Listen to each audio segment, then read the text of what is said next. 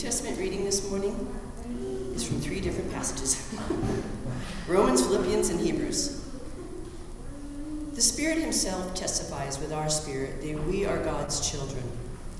Now, if we are children, then we are heirs, heirs of God, and co heirs with Christ, if indeed we share in His sufferings, in order that we may also share in His glory. For it has been granted to you on behalf of Christ not only to believe in him, but also to suffer for him. Because he himself suffered when we, he was tempted, he is able to help those who are being tempted. The word of the Lord. Thanks be to God.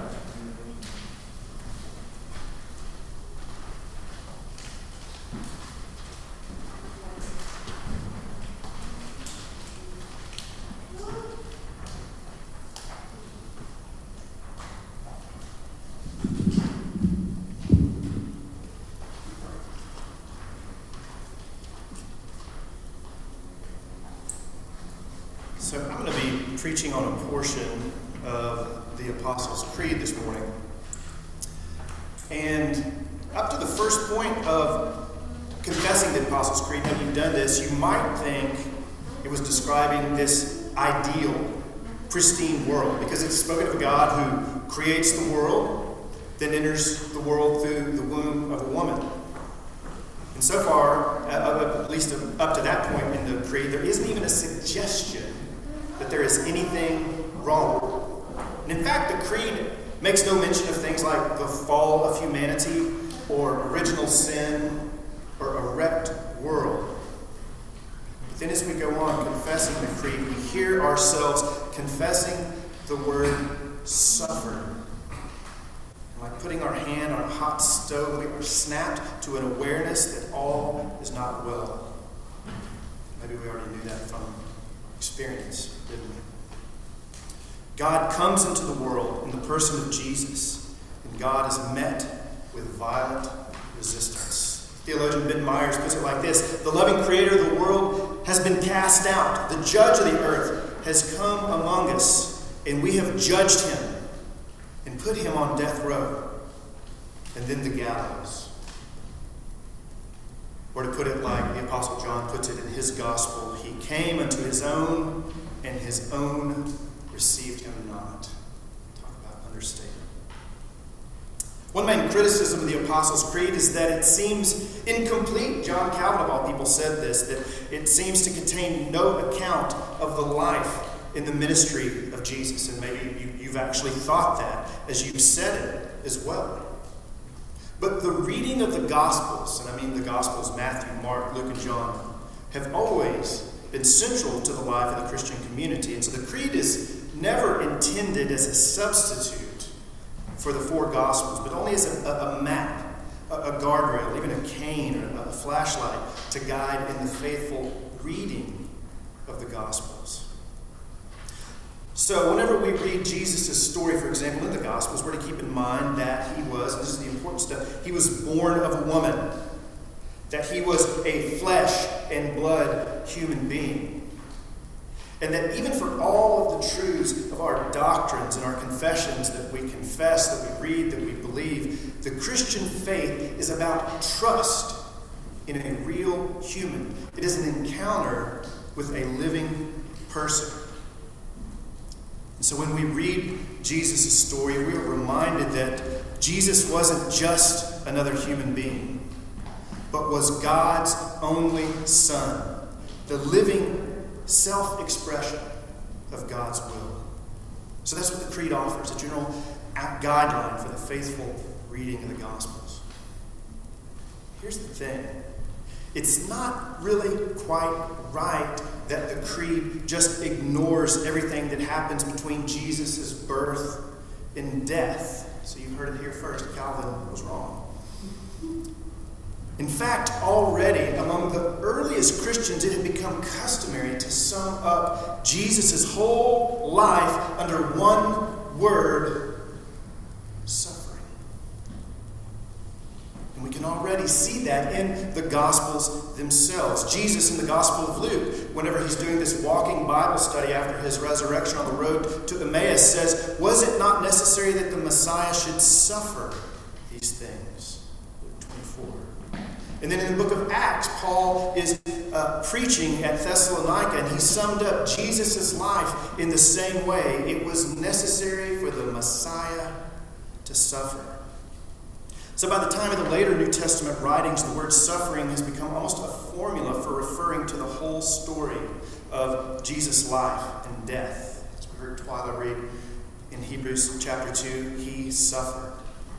This outline of Jesus' story in the Creed is a tried and true safeguard against certain misreadings of Jesus and certain misreadings of the faith. So, when, for example, the ancient Christians heard the gospel, the good news, they were tempted to think of Jesus as a supernatural spirit, untouched by physical life. And that's why you ended up having things like icons and statues, because they wanted to re, uh, be reminded that there was something concrete and tactile about the existence of Jesus. And so, but especially it was important for them to be reminded that Jesus was a human Lord who, as Peter puts it in his uh, first letter, he suffered in the flesh, in his body. But that was ancient Christians. Christians today, us, we're more tempted by the allure of, of a triumphalistic faith or a distorted gospel that often promises worldly satisfactions and success.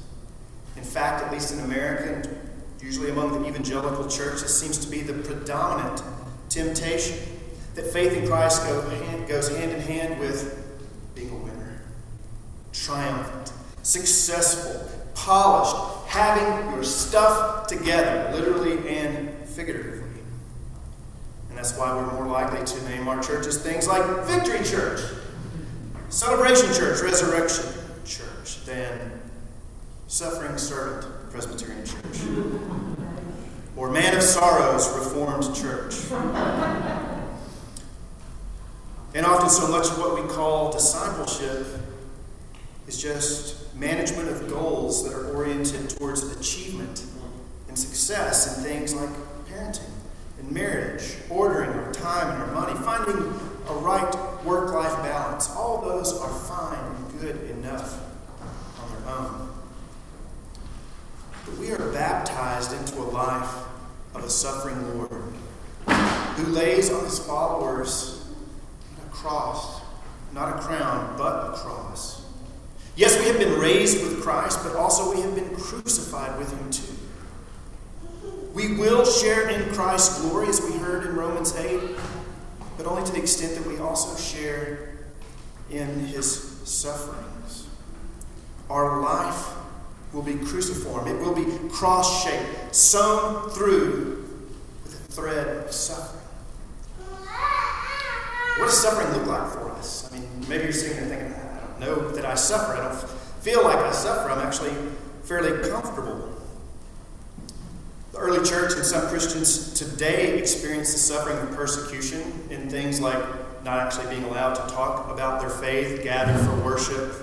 Uh, some of them are charged or have to pay extra taxes, a minority group.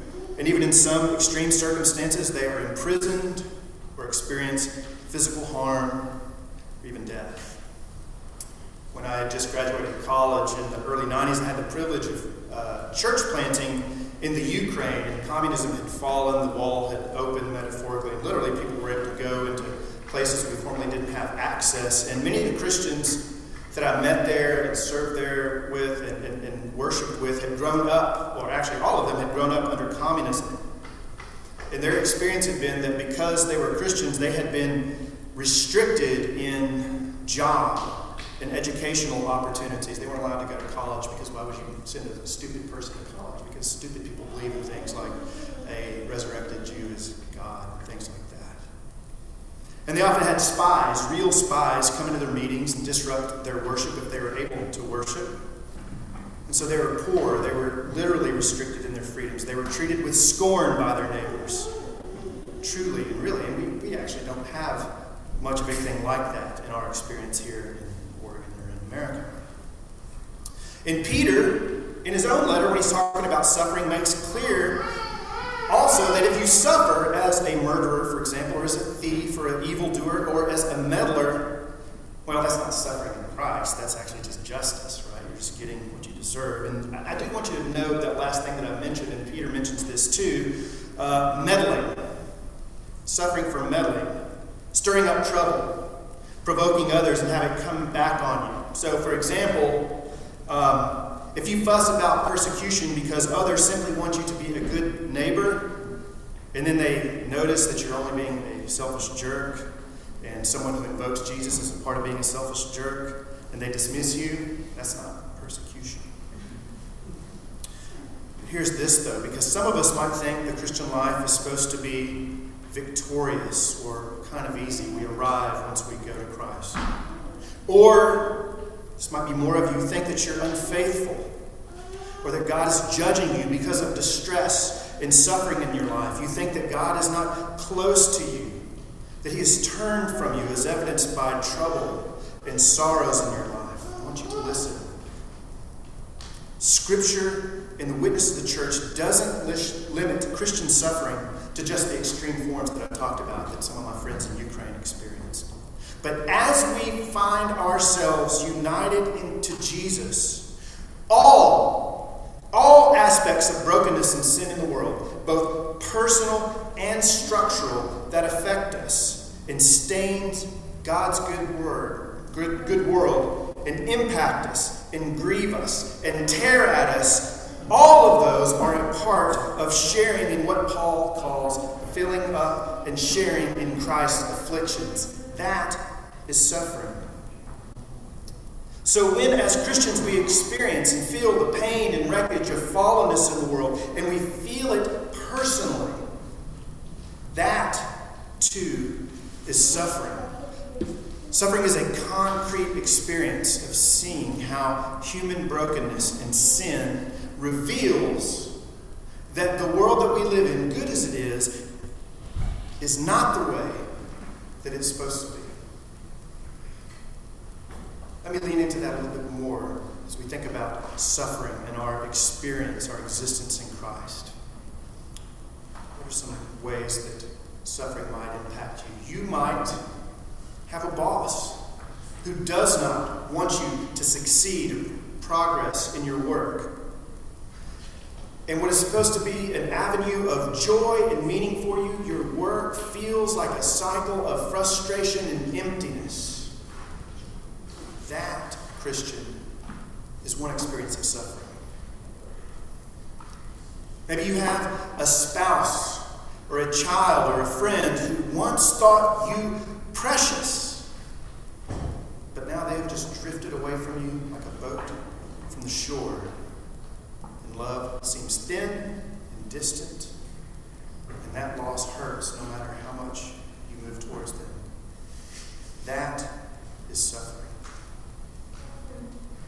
Maybe the accounts of mental and physical deterioration that we read in the Gospels especially seem apt to you because in your body and in your mind you feel these very things happening to you, maybe for years. But unlike the healings by Jesus in the Gospels, your struggle finds some relief, but not often enough. That is suffering. Speaking of Jesus, Maybe you live day after day on that line, that very thin line between and doubt, and it feels just as plausible to you to believe as to not believe, to trust Christ as to not trust Christ. Calvin's actually right about that. That is a kind of suffering. Or maybe you're here this morning and you feel like a misfit in life because you're a Christian, but also because of how God has made you personally, uh, has made you as a social being, and it doesn't feel like there is a person or people for you, and you're just wondering, when am I going to with someone. That is a kind of suffering, too. That's one that Jesus especially felt. Or maybe there is someone close to you who has died and you were not able to see them, to be close to them, to comfort them. And the loop on that story was never closed, it just abruptly ended. And there's a longing and a sadness. That is suffering. Or you have ongoing temptation to sin, whether it is anger or lust or envy, and it just gets so old. The thing that you want to do, which is righteous, you struggle to do. The thing that you resist feels so much easier and even natural to do. Here's what's key for you to know. And the list goes on, doesn't it? Your suffering is your own. Your story, your experience is real, it is unique. Please don't minimize or relativize it by comparison to others, or even by invoking a grim, distant, austere picture of God who just wants you to get your stuff together. That God doesn't exist. Instead, See your life set within the purposes and the very life of Jesus Christ, the experiences of Christ, who we are crucified with. And we are crucified with him. Yes, the last word in our story is resurrection, which we also experience now by the Holy Spirit. But suffering for the Christian is not something that is strange, and it is not something that is a judgment on you or a referendum on your faithfulness or on God's love for you as his child in a mystery that's deep, too deep for words, maybe too deep for a sermon, but goes to the heart of God's work in the world. Suffering, while it is not good in itself, is used by the Lord, according to Peter, for glory. It is used for, according to Paul, endurance. And somehow it even gives us purchase on knowledge of God Himself. Because somehow, some way in Christ, that is what God has experienced. The theologian Kathryn Tanner from Yale writes this that the world is perfected by being brought into closer relations with the God who perfects it. In union with God and being brought near to God, all the trials and sorrows of life, suffering, loss, moral failing, the oppressive stunting of opportunities and vitality, grief, worry, tribulation, and strife are purified, remedied, and reworked through the gifts of God's grace. So, those of you here this morning who know this trial, know this pain, know this suffering, do not lose hope. You are sharing in Christ's life, in his purposes now in these things.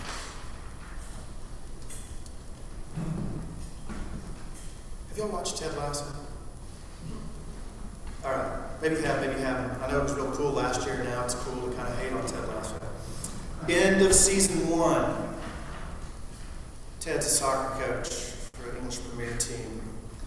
They lose an important game, and they're sad. He has this quote. He says, "There's something worse out there than being sad, and that's being alone and being sad." And for the Christian, there's something worse than suffering. Suffering alone. And that's something that the Bible doesn't countenance.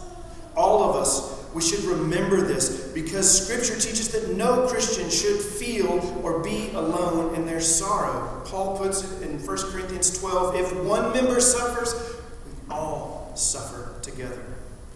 We are brought together as a community, the body of Christ, to bear one another's burdens, to carry each other's weight, and to encourage one another in the very grind of Christian existence.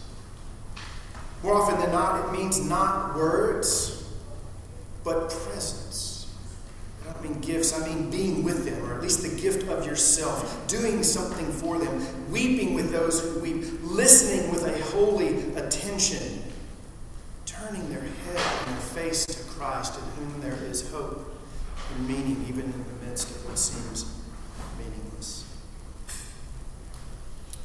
think one of the big questions we struggle with as a community, and I'm going to land the plane here, is what do I do as a Christian? What is the right thing to do? And when do I do it? There's a lot of wisdom questions tie in, but I think there's a couple of questions, and it especially ties in with this, that I think give us the, the foundation for thinking through what do I do? These are questions that we ask ourselves as we're moving into serve others.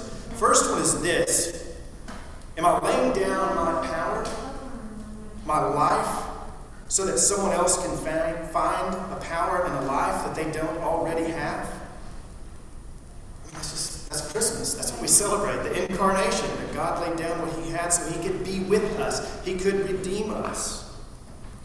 Am I showing up for my brothers and sisters to help carry their suffering? Put it another way, am I playing the part of the crucified Christ, entering into their need, even as God in Christ entered into our need? Or am I demanding that someone else lay down their life? Suffer alone. Have to hear bad theology on top of their burdens? Am I on the sidelines watching, playing the part of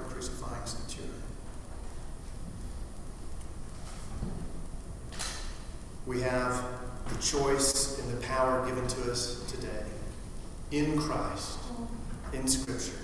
In a few moments, we get to consummate that in this holy meal in the Eucharist, where we receive one who has given us not his ideas, not just his teachings, but his body, which was broken for us, his blood, which was shed.